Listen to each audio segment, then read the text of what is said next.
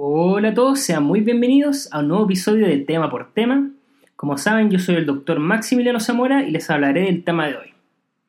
El tema de hoy, como ya se pudieron dar cuenta en el título de este podcast, es la segunda parte de bases de la terapia con fluido.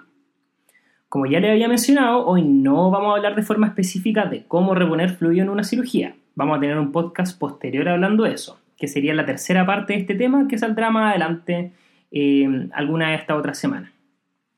En esta segunda parte vamos a hablar de todos los tipos de fluido que existen y la evidencia actual para su uso. Y como ya es de costumbre, vamos a comenzar con una pregunta del tema. La pregunta dice así. ¿Qué es verdadero en relación a los hidroxietil-almidones o GA? A. Pacientes tratados con hidroxietil-almidón tienen un demostrado aumento en la mortalidad perioperatoria. B. Los con mayor peso molecular tienen una mayor duración y menos efectos adversos. C. Podrían determinar daño renal en pacientes críticos. D. Una mayor proporción de sustitución determina mayor seguridad. E. Son más seguros que la albúmina. Tómense un minuto para pensar la respuesta.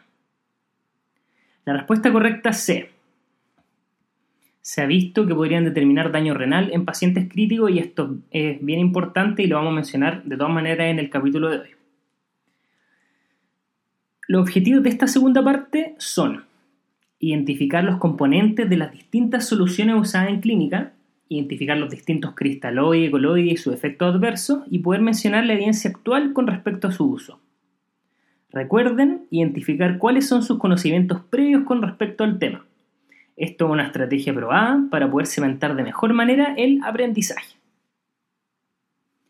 Bueno, y para comenzar el capítulo de hoy, que como les dije en la segunda parte de lo que hablamos en el capítulo anterior, vamos a repasar un poco de lo mencionado en el capítulo anterior y vamos a ver una de las clásicas preguntas que se nos puede hacer en cualquier tipo de examen o prueba relacionado con la terapia con fluido, y es que vamos a hablar de los componentes de las distintas soluciones que utilizamos actualmente. ¿Bien?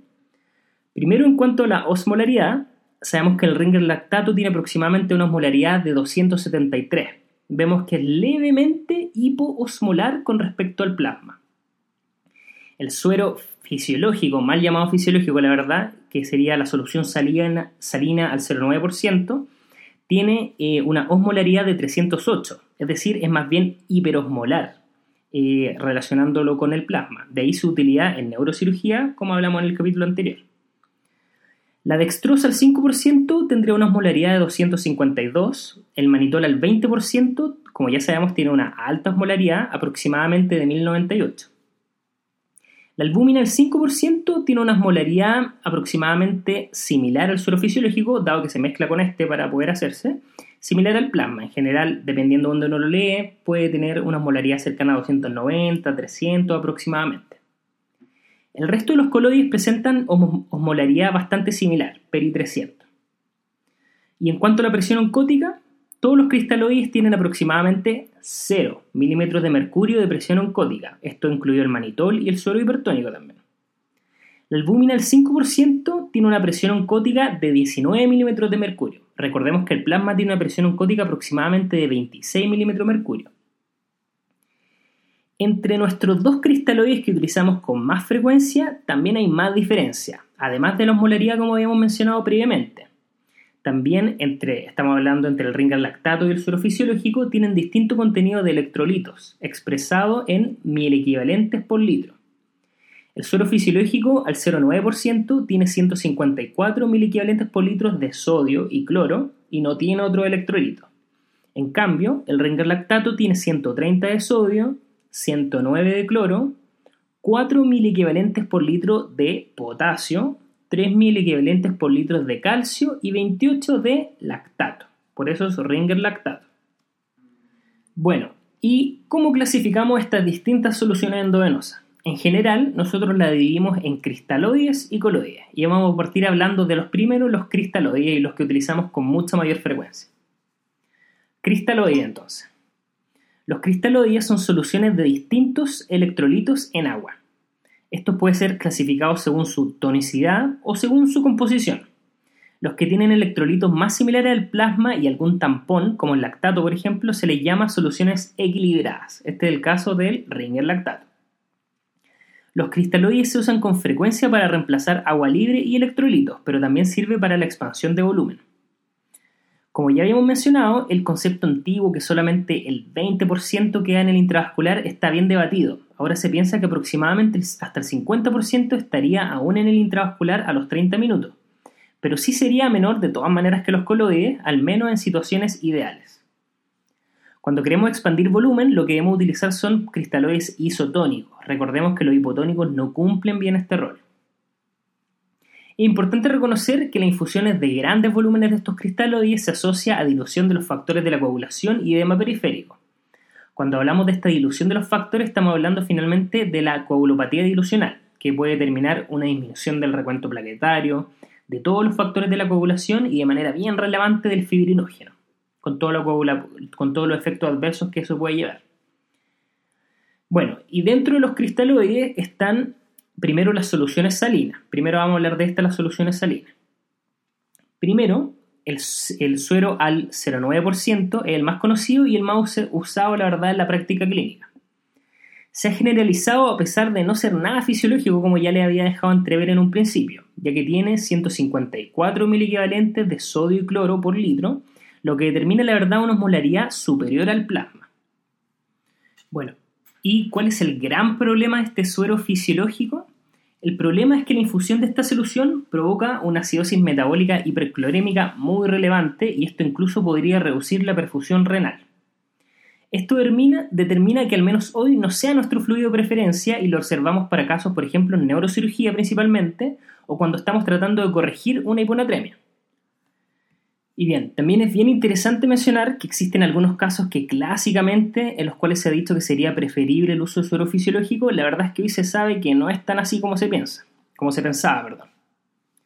Uno de estos casos es eh, que uno de estos casos, por ejemplo, es los pacientes con hipercalemia. Aquí entra la duda porque el ringer lactato, que como les voy a mencionar eh, un poco posterior, el día de hoy es nuestro fluido de preferencia cuando estamos hablando de cristaloide, tiene potasio. Pero la verdad es que solamente tiene 4 equivalentes por litro de potasio como le había mencionado. La verdad es que si damos ringer lactato y el paciente tiene menos de estos 4 equivalentes por litro en su sangre, el ringer lactato de hecho baja los niveles séricos de potasio. Otro del caso es que el paciente tiene insuficiencia renal. Aquí podría ser más relevante esto, ya que aquí no se puede eliminar el potasio. Pero igual, y como ya les mencioné, la carga de potasio que tiene el ringer lactato es bastante baja. Por lo cual, igual usar ringer lactato sería seguro en este tipo de pacientes si es que tienen niveles de potasio normales. Sin embargo, si es que el paciente tiene una insuficiencia renal y ya tiene niveles de potasio más altos, aquí de todas maneras se, debería evitar por el riesgo esto que ya les mencioné que no se puede eliminar. De hecho, y esto ya no es hablando de un paciente con insuficiencia renal eh, ni con niveles altos de potasio, pero en personas normales, y esto grafica eh, un poco lo que le estaba mencionando de la baja carga de potasio que tiene el ringer lactato, se ha comparado en dos grupos de personas normales y sanas, si es que se les da ringer lactato y suero fisiológico al 0,9%, después se da, se mide el potasio en estos pacientes, eh, luego de la infusión de estas dos soluciones cristalinas, y finalmente lo que se ha visto es que el potasio termina siendo mayor en los pacientes que se les da suero fisiológico. Y esto de todas maneras está asociado porque estos pacientes terminan con más acidosis y finalmente hipercalemia, lo que, como sabemos, es una consecuencia de esta acidosis metabólica. Otro de los casos de los que antes también se pensaba que sería mejor la utilización de suero fisiológico al 0,9% es los casos, por ejemplo, cuando damos productos sanguíneos. Pero esto, como les voy a mencionar cuando esté hablando un poco más adelante del ringer lactato en específico, también se ha visto que no es tan así y sería seguro darlo con Ringer. Pero por ahora vamos a seguir con em, los cristaloides que estábamos diciendo que eran las soluciones salinas. Lo que nos faltaba mencionar era la solución salina hipertónica. Y la verdad es que esta solución hipertónica también es NaCl, que viene en distintas versiones, al 1,8, al 3 o al 10%. Estas se utilizan principalmente para el manejo de la hipertensión intracraneana. Además tienen el beneficio de ser expansores del volumen plasmático, ya que por su alta osmolaridad determinan un paso desde el LIC al LEC, que incluye al plasma, como sabemos.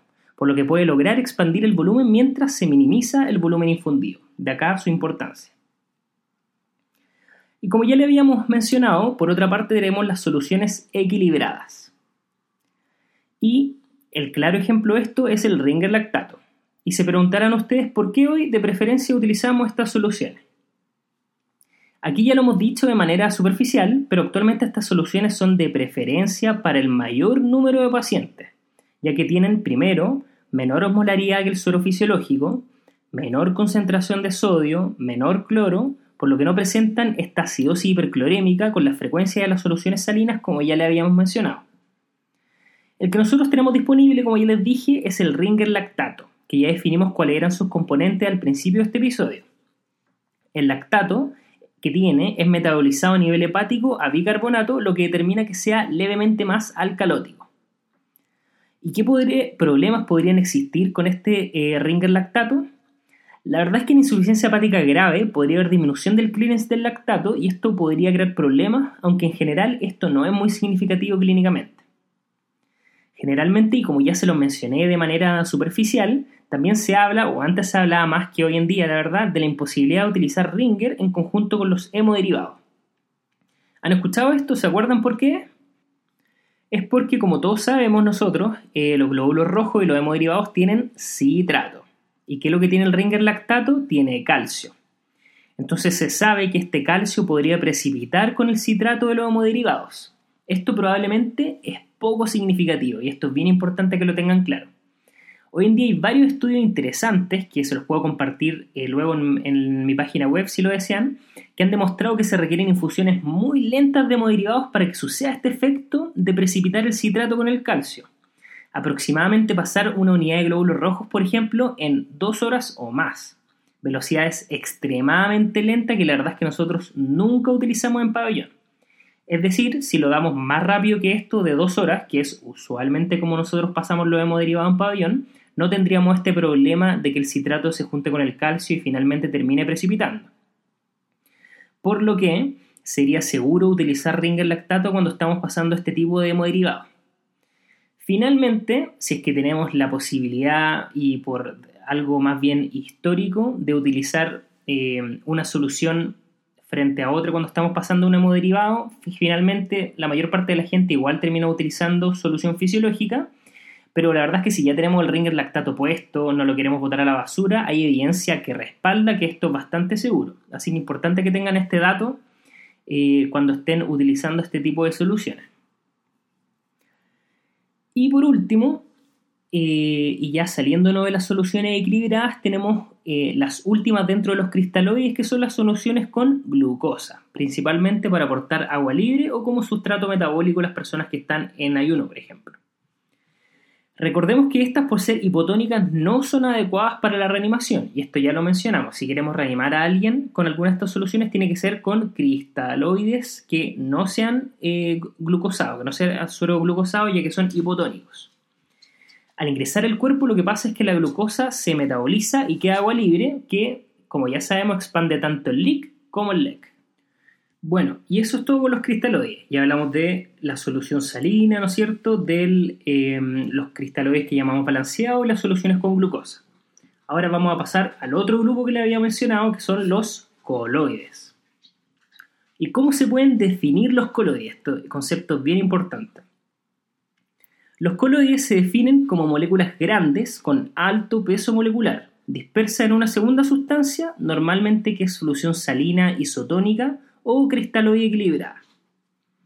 Como ya vimos en el capítulo anterior, lo que diferencia estas soluciones es su elevada presión oncótica, que podría determinar una menor filtración transcapilar y una mejor expansión del intravascular, por lo que cuando fueron diseñadas se pensaron para resucitar con volumen.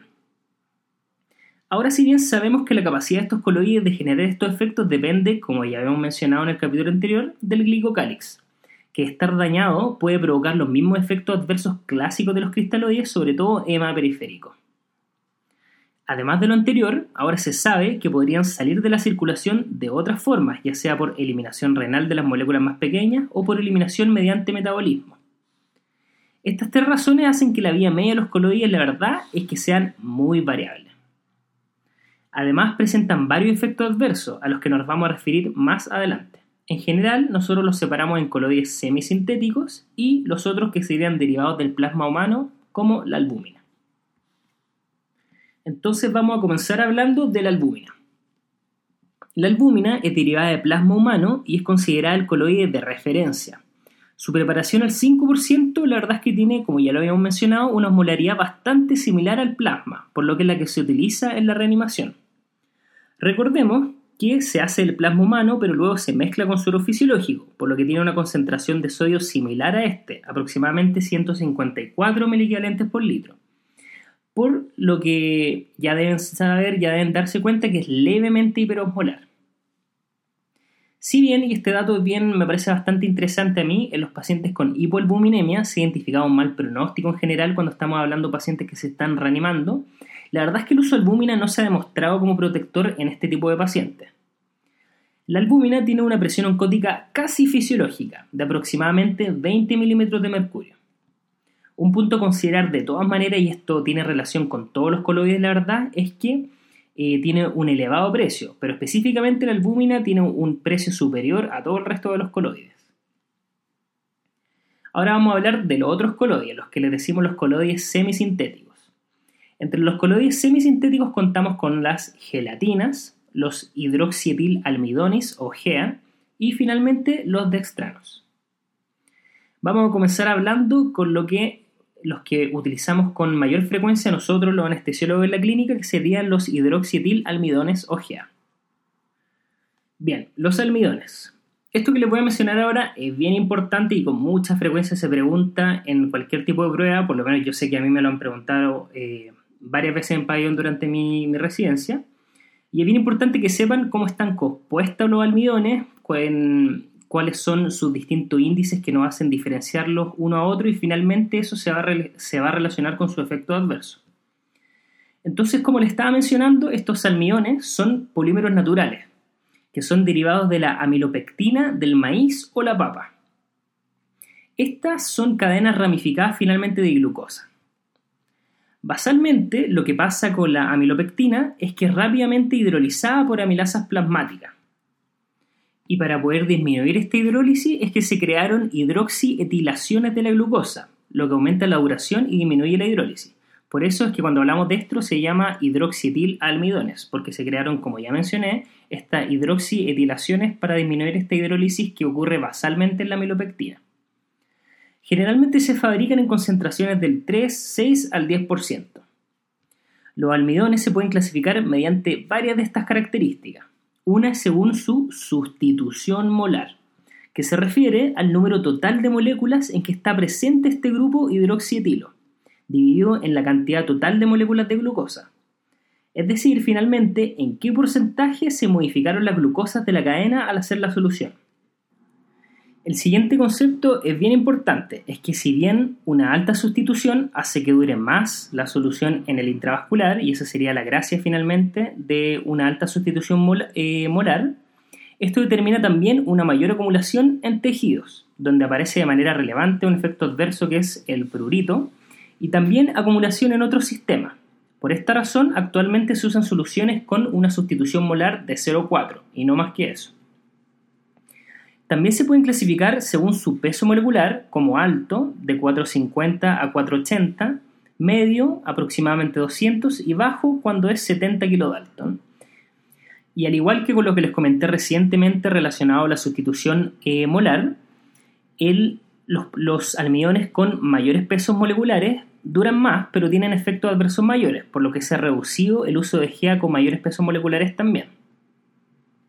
Un tercer punto diferencial es el patrón de sustitución C2-C6. La hidroxietilación puede ocurrir en las posiciones de carbono 2, 3 o 6 de la glucosa.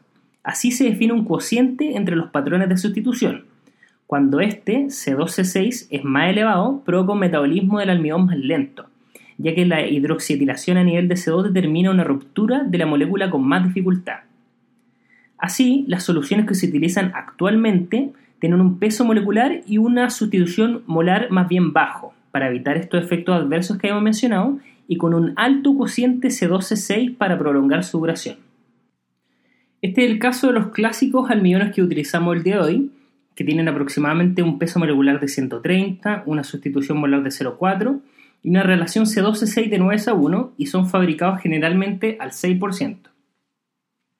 Recientemente le había mencionado unos efectos adversos más importantes que ahora se los voy a mencionar con más detención y que serían efectos sobre la coagulación y también daño renal. Si bien inicialmente se pensó que con estos almidones con menor peso molecular y sustitución eh, molecular eh, sustitución molar perdón, también menor, podrían haber menor cantidad de estos efectos adversos. Los últimos trabajos la verdad es que no han demostrado su total seguridad. Un gran ejemplo de esto son los resultados del Chest Trial de 2012, donde se incorporaron 7.000 adultos en la unidad de cuidado intensivo y aquí se utilizó almidón al 6% con peso molecular 130, sustitución molar 0,4, en comparación con suero fisiológico al 0,9%. Aquí no se encontraron diferencias en mortalidad, a diferencia de otros trabajos previos, pero sí, este almidón se asoció con un aumento significativo de la necesidad de terapia de reemplazo renal en un 20%. Un trabajo previo de menor tamaño de Perner et al. demostró un aumento de la necesidad de terapia de reemplazo renal y además un aumento de la mortalidad cuando se comparaban estas dos terapias en pacientes con sepsis severa. Otro punto interesante a mencionar es que estos dos mismos trabajos tampoco identificaron beneficios de esta terapia, lo que podría ser importante al tener en consideración todos estos riesgos que acabamos de mencionar. Todo esto determinó que en Reino Unido ya estos hayan sido sacados del mercado y su uso está bastante restringido en Estados Unidos. Si bien estos trabajos que les acabo de mencionar son bien relevantes, sí o sí tengo que mencionar que el contexto eh, del uso de este tipo de almidones en estos pacientes es en UCI y en sepsis severa lo que claramente no identifica a la totalidad de los pacientes ni a los pacientes sanos que muchas veces nosotros vemos en pabellón. Sin embargo, en vista de que los beneficios no están del todo demostrados y sí tiene algunos efectos adversos en algunos subtipos de pacientes, de todas maneras el uso de estas soluciones deberíamos evaluarlas bien caso a caso. A diferencia de otros coloides, presentan menos incidencia de reacciones alérgicas a los almidones y esto es bien importante sí o sí debemos limitar su volumen al ser em, infundidos de utilizarlo. En general se recomienda un máximo de 30 ml por kilo al día en un adulto y en los niños no debería exceder los 20 ml por kilo al día. Bueno, y eso en relación con los almidones. La verdad es que aparte de la albúmina y los almidones, las otras soluciones se utilizan con mucho menos frecuencia. Las otras que están actualmente disponibles son primero las gelatinas, que se producen de la hidrólisis de colágeno bovino, con modificaciones posteriores. Serían efectivas al menos inicialmente para mantener el intravascular y tienen eliminación renal. Su característica esencial es que tiene el menor impacto en la hemostasia de todos los coloides semisintéticos, pero a su vez son los que tienen mayor incidencia de reacciones alérgicas y anafilácticas graves. Por último están los dextranos. Estas son moléculas de polisacarios producidos por la bacteria Leuconostoc mesenteroides, y estos tienen un peso molecular entre 40 a 70 kilodalton. Al igual que los otros coloides, las moléculas que contienen tienen distintos pesos moleculares, por lo que cuando nos referimos a peso molecular solo son estimaciones en promedio. Esto hace que una parte se elimine por vía renal, los con peso molecular más bajo y el resto se elimine por otros medios, lo que genera una vía media más larga, pero la verdad es que impredecible. Si bien poseen un efecto adecuado como expansores de volumen, actualmente su uso es muy poco habitual por su efecto adverso, especialmente alteraciones de la hemostasia, interferencias con las pruebas cruzadas de sangre, disfunción renal y también reacciones anafilácticas. Bueno, y eso en relación a los distintos tipos de soluciones que nosotros utilizamos en el día a día y en nuestra práctica clínica. Ahora vamos a comenzar con la última parte de este podcast y es Finalmente, ¿qué dice la evidencia cuando estamos comparando cristaloides con coloides? Esta es una pregunta que se nos hace con mucha frecuencia y es importante tener varios estos estudios, por lo menos con algo de claridad, para tener una idea general de qué es lo que dicen estas conclusiones. Primero, es importante saber que hay mucha polémica con respecto al uso de cristaloides y coloides para la reanimación con fluidos. Todo esto en el contexto fisiológico que ya hablamos en el capítulo anterior, donde se pensó inicialmente que los coloides podrían tener ventajas sobre los cristaloides en la reanimación. Pero probablemente por varias razones que ya hemos explicado acá, los estudios comparando estas soluciones la verdad es que no dicen lo mismo. Partamos en orden y así podremos entender un poco mejor todos estos trabajos. Todos estos comparan principalmente suero fisiológico con albúmina, y esto es bien importante de recordar. Como ya mencionamos, los almidones tienen sus propios reparos y, no han demostrado claros beneficios, por lo que al menos no serán mencionados en esta parte de la discusión. Inicialmente, en 1998, la Cochrane publicó un metaanálisis donde se mostró un aumento de la mortalidad con la albúmina comparándola con el suero fisiológico en pacientes hipovolémicos, quemados y con hipoalbuminemia. Si bien este trabajo tiene muchas limitaciones, de todas maneras creó alarma que provocó una serie de estudios posteriores.